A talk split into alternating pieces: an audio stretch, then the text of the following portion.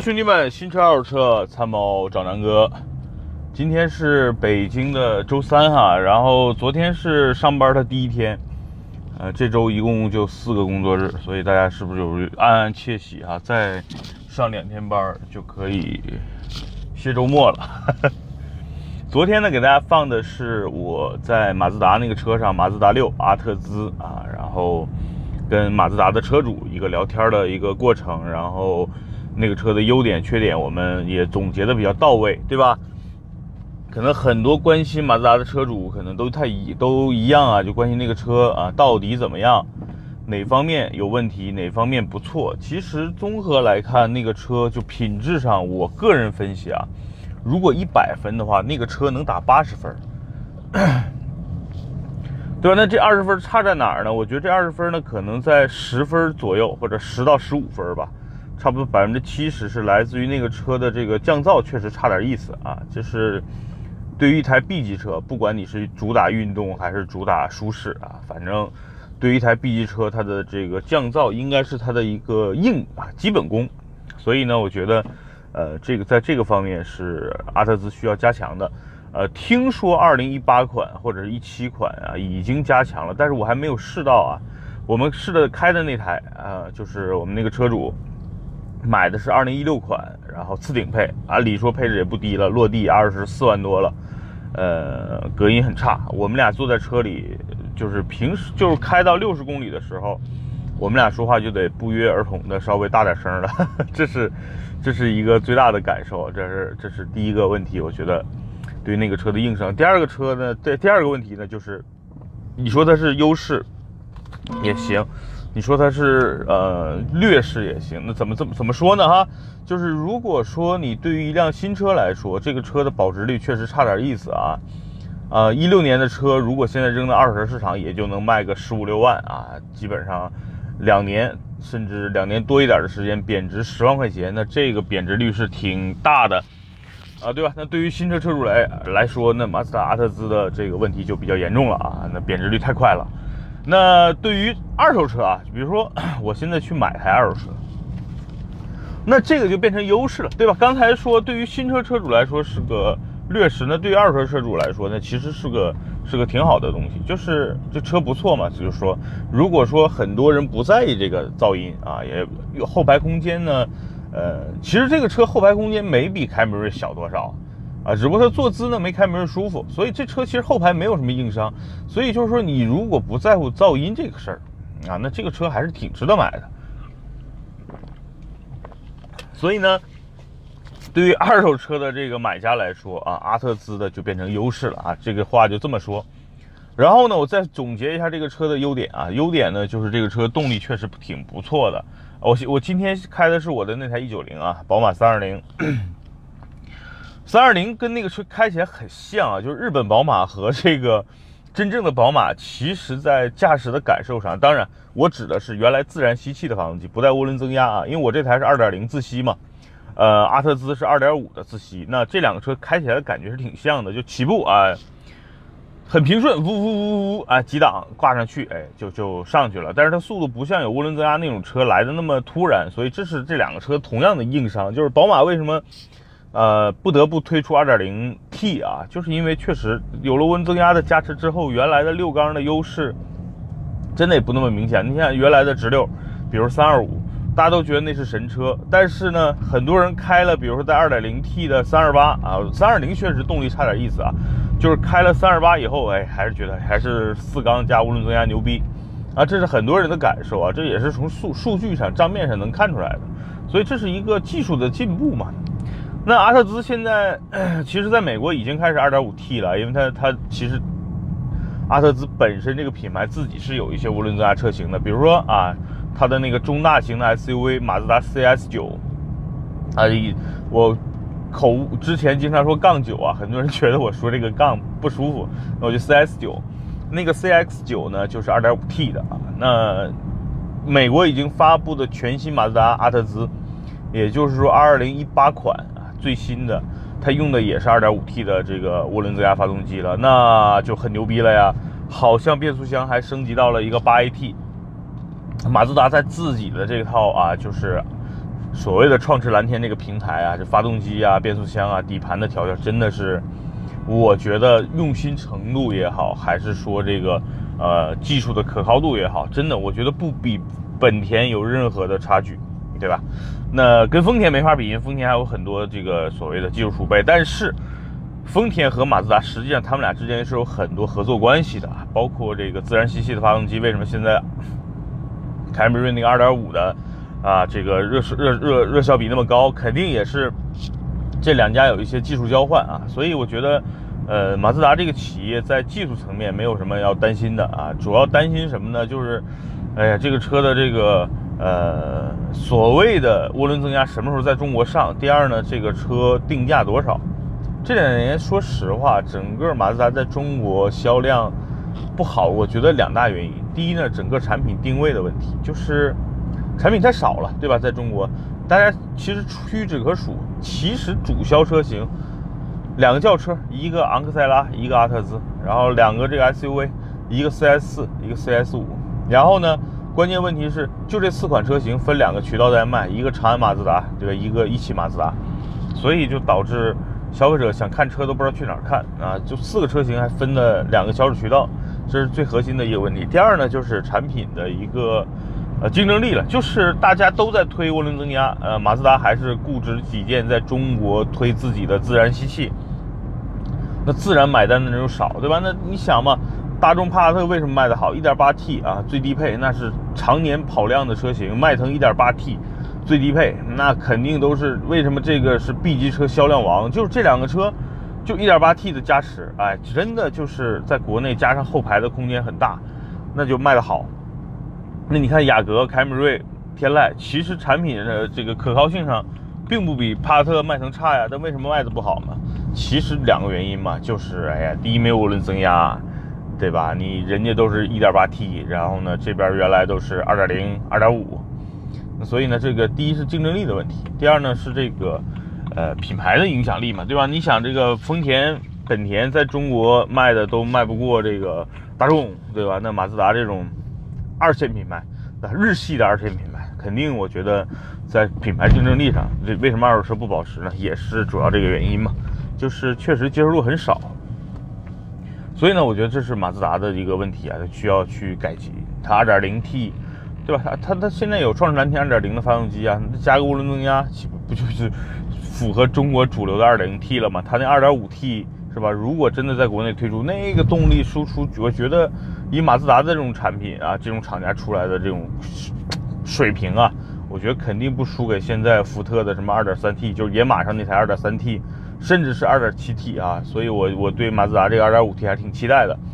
呃，总结吧，就是说这个车我挺挺喜欢的。呃，有可能如果近期能碰到一些合适的车源啊，如果大家有一个特别好的。我可能会优先去考虑二零一八款，就现在在卖的 CS 五，因为 CS 五的颜值我挺喜欢的，然后那个车也比较紧凑，呃，因为我我对这种三厢轿车没有什么需求了，因为本身自己有了嘛，我我有可能会搞台 CS 五作为一个日常上下班啊代步的一个工具，当然 CS 四也不错啊，这两个车就是仁者见仁，就是有的人喜欢那种像旅行车的那种造型，像 CS 四。有的人就喜欢这种啊纯啊，就但是属于紧凑级又偏小，有点像逍客那么大的一个 CS 五，我挺喜欢 CS 五的，尤其尤其是这个呃最新款的那个前脸啊，和咱们的家族现在的那个 CS 九的那个前脸是一样的，我很喜欢红色的那个车，我我本身就是一个偏爱红色的这么一个人，哈 哈所以 CS 五对我来说还挺有竞争力的，所以最近期吧，看看有合适的。新车，然后如果优惠力力度大，哪个厂家愿意给我优惠点啊？我我搞一台也是不是不可能。呃，这是一个作为上下班代步的一个定位，因为我今天开的是一九零。我说这两个车的差别啊，为什么大家喜欢宝马？因为在同等价位里边，你能买一台，比如说二十万或者十五万的预算，咱们在二手车领域来说啊。你十五万呢，能买一个一一年前后的宝马的这个三二零，对吧？然后呢，你也能买一个，嗯，两年两年左右的一个阿特兹。那这两个车差别在哪儿呢？其实就是一个底盘的厚重度。我个人觉得还是宝马在底盘的这个制造方面真的是有自己的这个独到的一面啊。就是操控这两个车不多说，都不错啊。就是宝马的方向盘属于那种偏沉的，给人那种特别。呃，稳重啊，然后呢，又有这种指向的明确的感觉。然后阿特兹呢，给人是比较轻盈，但是就是车和车和方向盘是随动的，就是你方向盘轻轻一碰，它就马上有有有一种响应。所以这两个两个家正好是就是在操控领域都打着操控跟运动嘛，对吧？那一个是德系的这个。对吧？豪华品牌宝马，一个呢是日系的一个新贵，其实也不叫新贵了，只不过是一个后起之秀吧。我觉得两个方面都有一些竞争力，就是一个靠厚重啊，就是底方向盘比较沉，然后呢给人的那种 精确感；另外一个呢是靠轻盈和车随方向盘动的这种感觉，就这两个车子操控真的都挺好。第二呢，这两个车的变速箱啊，马宝马一直当家的这个 ZF 就是采埃孚的八 AT。呃，一直表现的是非常非常的，呃，匹配到宝马这个车了。你看啊，因为采埃孚也应用到了别的一些车上品牌上，啊，比如说你像这个，呃，克莱斯勒，对吧？但是整个三百 C 其实匹配的还不错，但是感觉总感觉没有宝马匹配的好，所以就感觉财富这家变速箱厂就是为宝马而生的。所以呢，就是整个变速箱的这个换挡路，你根本感觉不到它的换挡，就感觉你在开一台 CVT 的车。所以这是我觉得，呃，宝马的优势。那马自达呢？虽然现在阿特兹六 AT，你也明显感觉不到换挡的，就是真的很好。所以我觉得，就是马自达真的是一个小厂啊，真的是小厂，在两大核心部件啊，发动机、变速箱上真的是挺牛逼的。那底盘呢，也不用多说，这两个车营造出来正好是两个风格啊。德德系呢，就是给人感觉厚重。为什么大众帕萨特、迈腾这种车卖的特别好？就是因为确实这个车一开起来的这个底盘的质感，给你感觉哇，这车挺稳的啊，就是很扎实的。然后过一些减速带啊，你不管是什么这种低端的，像这个什么朗逸啊、呃宝来啊这种车，就是现在都已经用了非独立悬架了，是吧？扭力梁了。但是呢，那个车整体给你的感觉啊是不错的，就是还是有一种那种。呃，叫质感在里边的。那马自达这车呢，其实感觉开起来比较轻，确实有点像日系车，就感觉没那么厚重。但是，啊，整个底盘跟车、跟变速箱、跟发动机的这种匹配，让会让你觉得，哎，这个车整体性是非常好的啊。所以，呃，各有千秋啊。那从中国人的喜好上，那肯定是宝马更符合中国人对于一台，呃，高级轿车的这个这个质感的一个需求，就是感觉很厚重。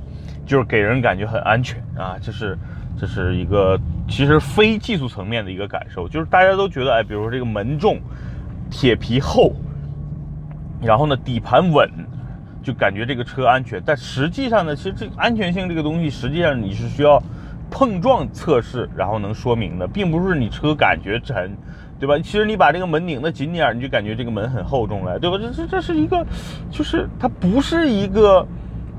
理性的一个认知，它是一个特别感性的认知。我特别不同意，就是说，哎，德国车就安全，德国车铁皮厚啊，这种东西就安全。我觉得这完全是感性的，完全是一个非理性的一个思考。所以大家，第一呢，不要被这种观点去影响你买车的一个判断啊。因为大家可以看，在美国整个今年的这个啊，它的那个碰撞测试里边，它排名最高的轿车是什么呢？就是日系的凯美瑞。啊，竟然比沃尔沃的 S 九零还是 S 六零的这个呃碰撞的这个分数还要高，这就说明，并不是说你铁皮所谓的薄，对吧？底盘所谓的啊轻啊，就这个这个车整个的轻，它就不安全，它是一个相对的东西啊。所以我觉得要理性的去看待这个问题。但是很多人的认知是这样，我认我不挑战所有人的认知，对吧？就是很多人感觉啊底盘厚重。这个车就安全，或者给你的质感，这个是人本身的一种感觉，就好像你小的时候妈妈把你抱在怀里，你就觉得很温暖、很安全，就是这种感觉。其实这是一个人本性的一种感觉，所以这个我不挑战啊。就大家觉得这种感觉好，我觉得这是没问题的。但是并不是说，呃，马自达那种感觉，或者是丰田那种感觉就就就不安全啊，这是完全一个。呃，这个这个感知层面的东西，所以我今天跟大家说一说，就是咱们因为我开着车呢嘛，在路上，咱们就闲聊嘛，行吧？那今天呢，我觉得就跟大家聊一聊这个呃马自达啊，真正的这个说说这个车跟宝马的对比。当然，这个车不是一个价位，对吧？你现在的宝马三二零就算优惠大，也得裸车价在二十六七万。那阿特兹的这个二点五升的这个起步价也要在二十万以上了，所以但是这两个车毕竟还有个五六万的差距，所以呃，无论是从品牌上还是从售价上，这两个车还是挺分明的。但是我特别希望就是马自达中国啊，赶紧引入它特别有力的这个像二点五 T 的发动机是吧？然后呢，再把最新车型赶紧拿出来，把这个整个的隔音啊这些东西赶紧做得好一些啊。让更多喜欢马自达、喜欢这种操控啊、喜欢东瀛宝马的这个这个车迷朋友们，赶紧尽快的拥有一台属于他们自己的座驾，然后价格定的良心一点，对吧？然后那个销售网络好好弄一弄，能不能把两个这个销售网络打通啊？这是我的一个呃对于马自达的一个期待吧。好吧，今天在路上，然后这个今天北京天儿不错，呃，祝大家也跟我一样。有一个好心情，然后开始一天的工作啊。然后我今天呢开始会给大家做一个，呃，宝骏五幺零的一个长测试啊。这个车昨天我已经拿到了，也开了一下，呃，简单说一下这个昨天的一个感知啊，就是这车让我觉得挺惊艳的。第一，啊，颜值很好啊，这个车真的挺漂亮的。第二呢，这个内饰的做工包括配置非常高啊。然后呢，大家普遍诟病的这个叫它的这个自动变速箱。哎，我个人觉得聊胜于无，就是它有，总比手动的好，因为很多人还是不太愿意开手动嘛。那它这个自动变速箱到底怎么样啊？据大家可以关注南哥说车公众号，关注南哥说车的微博啊、微信，然后还有什么喜马拉雅呀，这个各个平台，然后我会近期把这个车的长测试的一个结果给大家一个。呃，结论好吧，尽争取用这一周的时间把这个车好好的跟大家体验一下。好，欢迎收听今天的南哥说车啊，拜拜。